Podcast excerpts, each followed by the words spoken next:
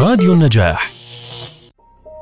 تتبادل قرقورة قصصا شيقة وحوارات ممتعة مع الدكتورة فطينة حول قضايا الصحة الجنسية والإنجابية في عيادة مودة حيث تقدم الدكتورة تصحيحا للمفاهيم الخاطئة وتوضيحا للحقائق العلمية بعيدا عن المعتقدات الاجتماعية المغلوطة والتقاليد الموروثة.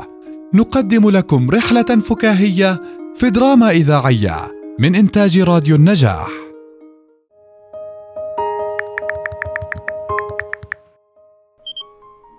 عين الحسود فيها عود يا حلاوة عريس قمر وعروسته نقاوة. بقول لكم إيه يا جماعة؟ أما جالنا النهاردة اتنين عرسان ربنا يسعدهم ويكتر من أفراحكم يا رب. بس تقول إيه بقى العين الحسود كان العريس متضايق قوي وعليه سهم الله. تقولش ميت له ميت.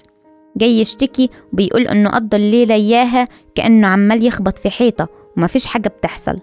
والدخلة اتضربت وما حصلش زي ما كان الاتنين بيتمنوا. وفضل يجرب ويحاول يعمل سيكو سيكو وبرضه الحيطة ما تهدتش فقوم إيه؟ جه هو ومراته يسألوا الدكتورة لأنهم بيحبوا بعض جدا ومش عارفين اللي بيحصل معاهم كده.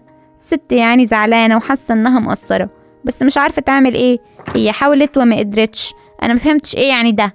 معقول ممكن يحصل كده؟ ولا دي عين وصابتهم. بتحصل يا قرقورة زي هيك حالة بتصير كتير بالتجارب الأولى بالعلاقات الجنسية للأزواج. وبيكون السبب بمصطلح علمي يسمى التشنج المهبلي اللي هو رد فعل لا إرادي لجسم المرأة. ممكن يكون بسبب الخوف من العلاج المهبلي. فعند محاولة العلاج بتنقبض عضلات المهبل من تلقاء نفسها. وما بيكون لدى الأنثى أي سيطرة على هذا الموضوع. فما بيقدر الزوج من العلاج المهبلي. كأنه بيلاقي جدار أو سد بالضبط مثل ما قلت يا قرقورة.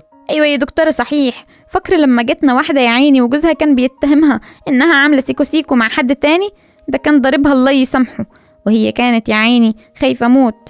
بس الحمد لله إن ربنا تاب عليه بقى في الآخر وقرر يجي معاها العيادة. أيوة يا قرقورة مزبوط القصص كتيرة وللأسف بعض الناس ما بيعرفوا عن هذا الموضوع. بيفكروا أنه عند المرأة القدرة على السيطرة وهي اللي بتمتنع عن العلاقة بشكل إرادي لكن اللي بيصير فعل لا إرادي. وطبعا له حلول ممكن اللجوء إليها لعلاج التشنج المهبلي.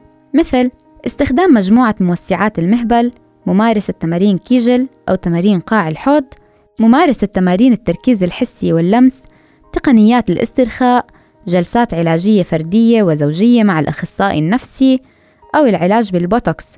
يعني ممكن الزوجة تبحث عن بعض الحلول ومن الأفضل مراجعة الطبيب المختص ليتابع معها العلاج.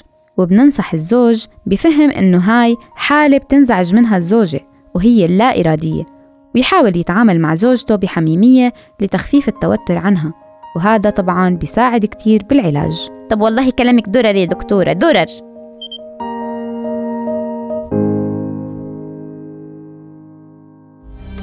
قرقورة وفطينة.